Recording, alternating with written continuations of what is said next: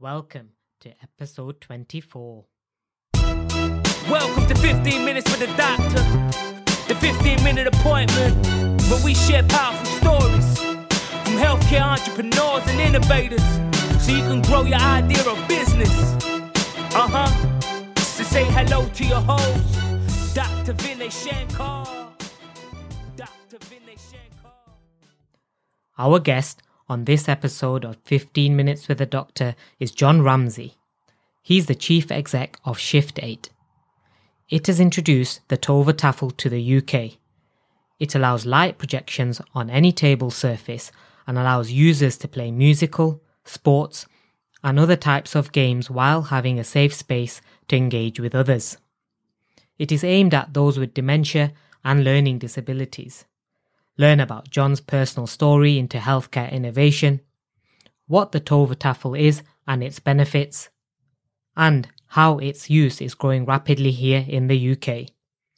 I'd love to hear your feedback about the show, so find me on Twitter at Vinay Shankar or drop me an email through the website. Enjoy the show. Welcome to the show, John. Hi there. How you doing? Good. You're from Shift 8, and we're going to talk a little bit about today about Tovertafel, which is also known as Magic Table. Yeah, yeah. Excited. Looking forward to it. So tell us a little bit about yourself and what you're working on at the moment.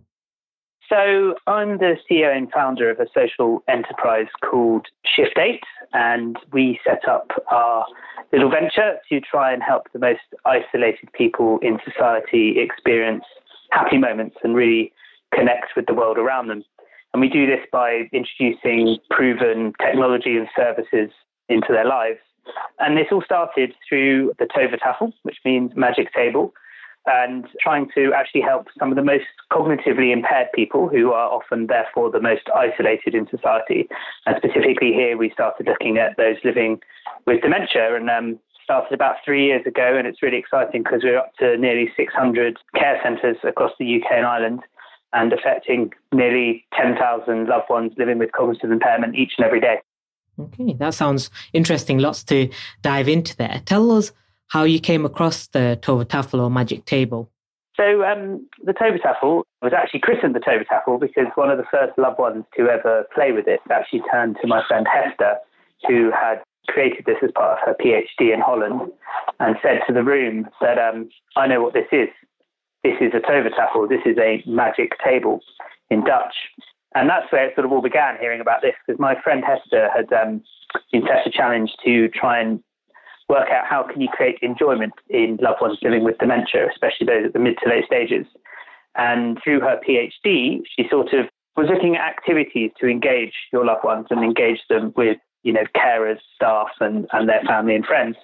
And a bit by luck, stumbling across interactive lights, she actually realized that the um, interactive lights would be an amazing way of connecting someone physically, socially, and cognitively if you get the right level of the activity in front of you, which I can go on to explain in a bit. But it really was through a chance meeting with my friend Hester and her telling me a bit about her story that I came across this. And um, having been a corporate lawyer at the time, I realized that I wanted to do something a little bit more meaningful towards myself. And this seemed like the perfect fit. So you have little background in healthcare, so you've got a law background, but you were interested in this product which your friend had built.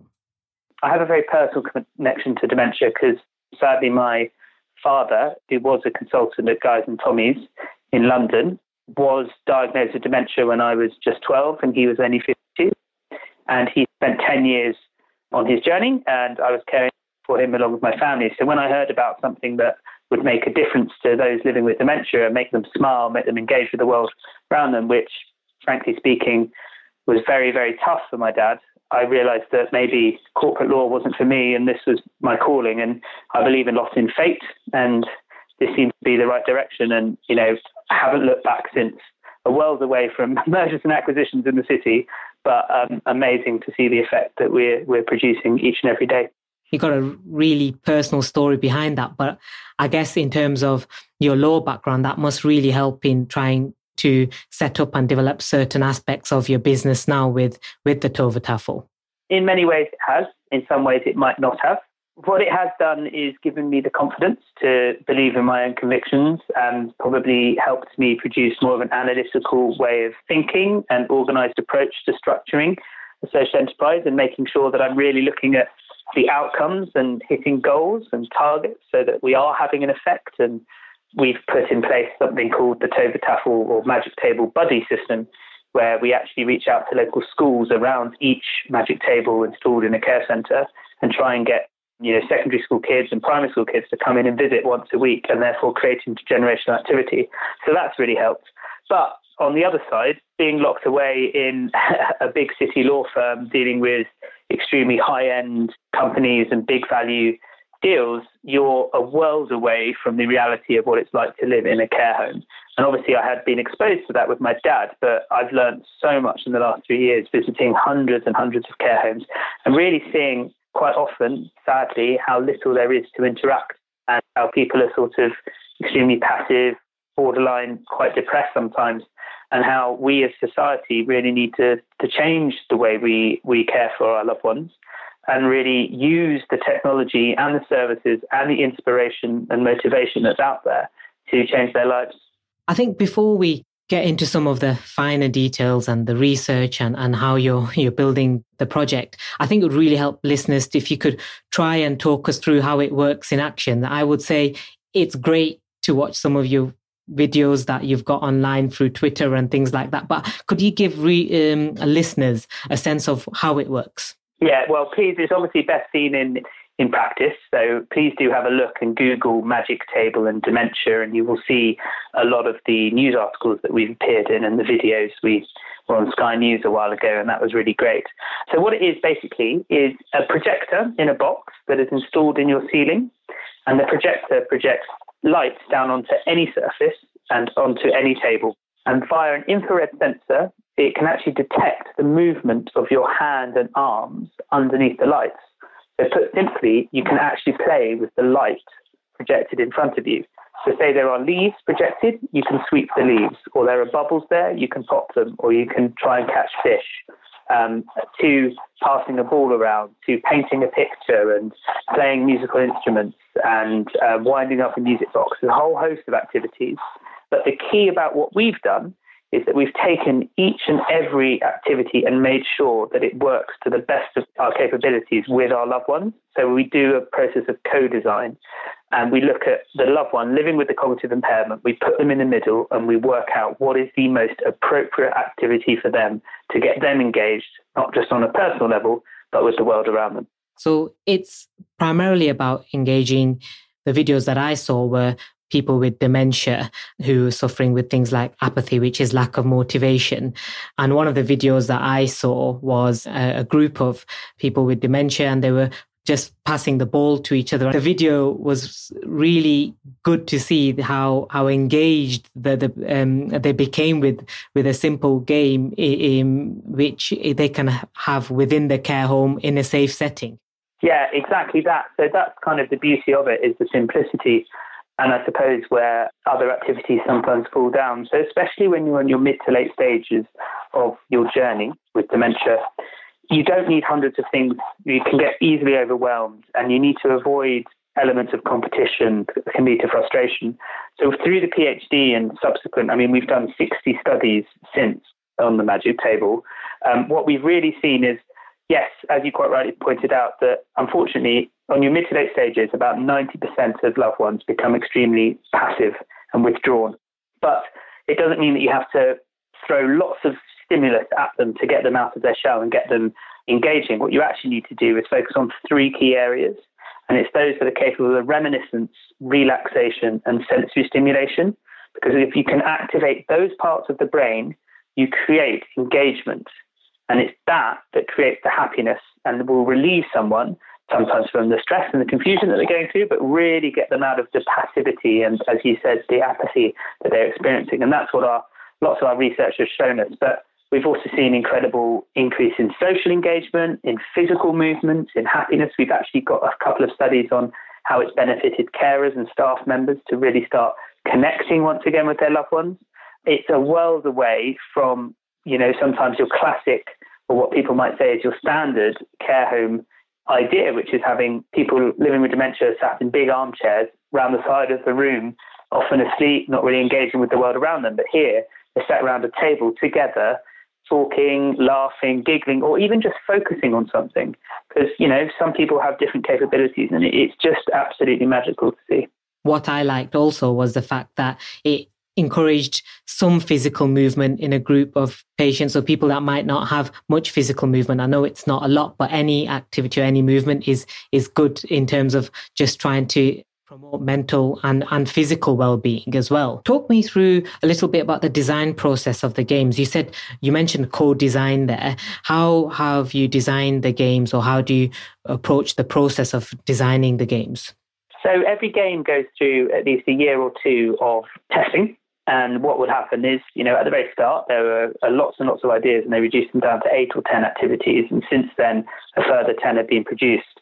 It's a very high bar. And what will happen is an idea will be formed. Often, sometimes care home staff might come with an idea, and then our research and design team will put that idea together. And then they will go and test them in care homes and see how can you make the right colours, the right level of movement, the right, you know, engagement, the right topic to be as inclusive as possible. So you really want to be able to see that there's a physical element, so you can move the lights. There's also just a cognitive, there's something that's of interest that will keep the focus. And there's a way of making those around the table do something together so that they feel socially engaged. Because often just sitting there and feeling socially engaged, even if you can't reach out anymore, you're not necessarily always focused on it, can still be an incredible achievement. I guess you're also looking to make sure that the games don't have any adverse effects or, or there's no risk. Well, yeah, absolutely. I mean, we're, we're very open to hearing if there are, and there really don't seem to be.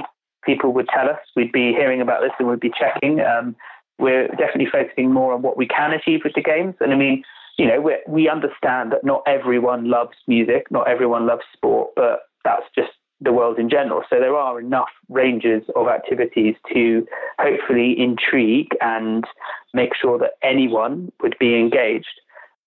I'm thinking about some of the patients that I've come across with dementia and just returning to that aspect of adverse effects or risk. How has it affected or how have people who who suffer with dementia who are sometimes aggressive how have they responded to the use of the magic table or is there limited use with them or how, how has that been one of our first ever clients was actually in an acute ward um, in Poole um, at a hospital where you know the doors are locked. You have to wear an alarm because often with um, early onset dementia and uh, obviously very physically able people, you know, I can't blame them at all. It can be very frustrating and they can therefore maybe become slightly, you know, they're not themselves and they are a little exuberant, shall we say. But um, what we saw was incredible because actually we had this bubbles game and I remember this guy really, really well. Um, you know, he was upset. He was sort of hitting the windows and the doors and shouting and trying to, you know, get out of the room.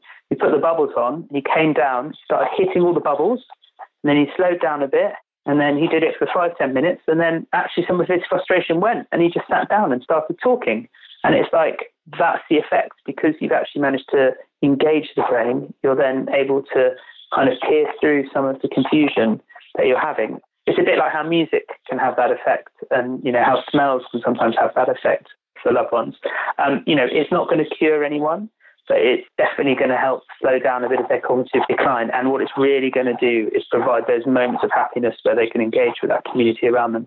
I guess it's going back to the product being or providing something that's safe in that often with by interacting with it with the light is it's a safe place to be frustrated potentially if that makes sense well absolutely nothing can go wrong it's just light on the table yeah yeah so you, it's not an object that can be thrown, that can be swallowed, that can be broken.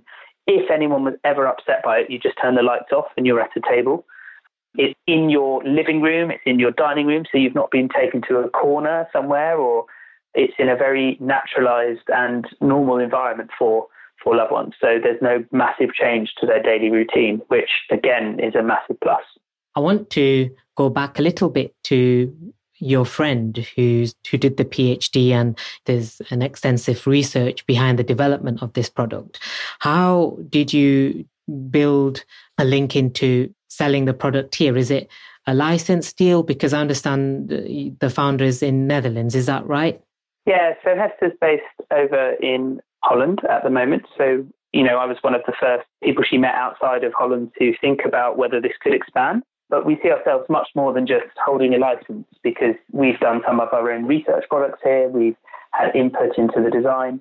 And we ourselves ensure that there's a massive post installation process. So it's not just a case of providing clients with a product and walking away and you know counting our money. It's more a case of using that um, profits that we make to come back and give training, to monitor that the product is being used, and to set up our body schemes. So we're actually in the process of putting together something called a social impact development framework, and that's through a course for social entrepreneurs that I was lucky enough to get a place on. And what we're really doing there is trying to quantify and codify how we're changing society's life through maybe it's a decreasing loneliness or it's increasing happiness. And that's what's really, really exciting. So for you, it's much more than a, a license agreement uh, or simply a contract. It's a relationship that you've built with, with your friend or built upon with your friend. But irrespective of the technology, for me, it's more than that. It's about changing the lives of people living with dementia and other cognitive impairments where we're moving towards. So I don't care actually what the technology is, and that's not really the key. It's how you implement it. And we are focused as a company here in the UK on long term implementation. You know, receiving emails from clients two and a half years afterwards telling us how they're using it every day and that it is still magical. I mean, that is what it's about because you've made a discernible difference. Let's say I'm passionate as as you are about a product that I've seen and I really, you know, like you said, want to make a difference, what steps can lead to a successful, like a license agreement between two parties? I think you have to be very open and passion will get you so far, but you have to be very structured and very careful with your thinking. And you have to be transparent and honest with everyone that you're dealing with because that's what can lead to frustrations. And I think you have to appreciate the value that other people are giving you. Otherwise, you'll lose track of that. But you know, in general, it's very much about going with your gut, and you know, you get one chance. I'm very much of the view, you know, having seen what happened to my dad, is you get one go at this thing we call life, and I'd, you know, much happier out there doing something that changes and creates happiness than maybe sitting behind a desk reading document after document. And so the tips really are that if you're passionate about it and it works, and people are willing to buy something then you you're most of the way there. Then it's about listening for guidance and finding experts that can give you advice and stuff you've got no idea about, and then learn quickly and be prepared to make mistakes and get things wrong because you always will. But you do that with everything. So you learn. Did you have some expert help in terms of the license agreement, or did your background help you already? Well, I, you know, understand uh, legal contracts, so that was fine. But that's very different to how commercial operations work you know, you have to learn for yourself. Yes, I'm lucky to have worked in the commercial world and have quite an analytical mind and be able to, you know, look for solutions. But I've made sure, at least my team tell me, and I try to live by it, that I am always listening to everyone that we're working with because they often have really good views and that's how you can get better. Yeah, listening is one of the key things all leaders should do, collaborating and getting everybody involved. I couldn't agree more. Could you tell us a little bit about how much it costs?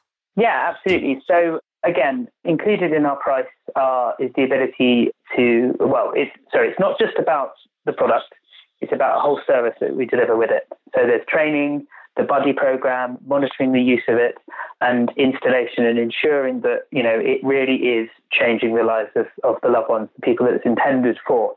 Um, so prices start from about £6,000 exclusive of VAT. There are extra games that you can get on top, and, you know, we're looking to we're looking to see whether there is a way of creating a monthly option so that it can become even more of a subscription service so that there is, you know, our commercial success is directly linked to our social success, um, which would just be absolutely brilliant. You know, if we're not delivering on a monthly basis, then clients shouldn't have to pay for it and it would actually maybe help with the capital cost up front. Is that 600 locations in the UK? We're installed in about 500 in the UK and Ireland, and we're, we're sold into nearly 600. Um, but we're, we're kind of selling 50 to 100 a month now, which is mesmerizing. Um, and so we're installing a similar amount. So it's really, really, really um, caught up. And what are your hopes, say, in three years' time, in terms of how many places the Magic Table is located in, or do you have other aspirations? Well, I think the aspirations are how many loved ones we're affecting, and then obviously that means that there are going to be more locations. But we're going to carry on looking at our post installation process, and we're going to turn our attention to those living with learning disabilities and other cognitive impairments, and you know other geographical locations. But I think it's part and parcel of the same thing. As long as we're delivering on on our service and our implementation, then you know I've seen the world as our, our oyster. You know we've already we've already almost surpassed how many we sold last calendar year in the first four months of this year. So it's just unbelievable and it's just brilliant how, how people have taken to it.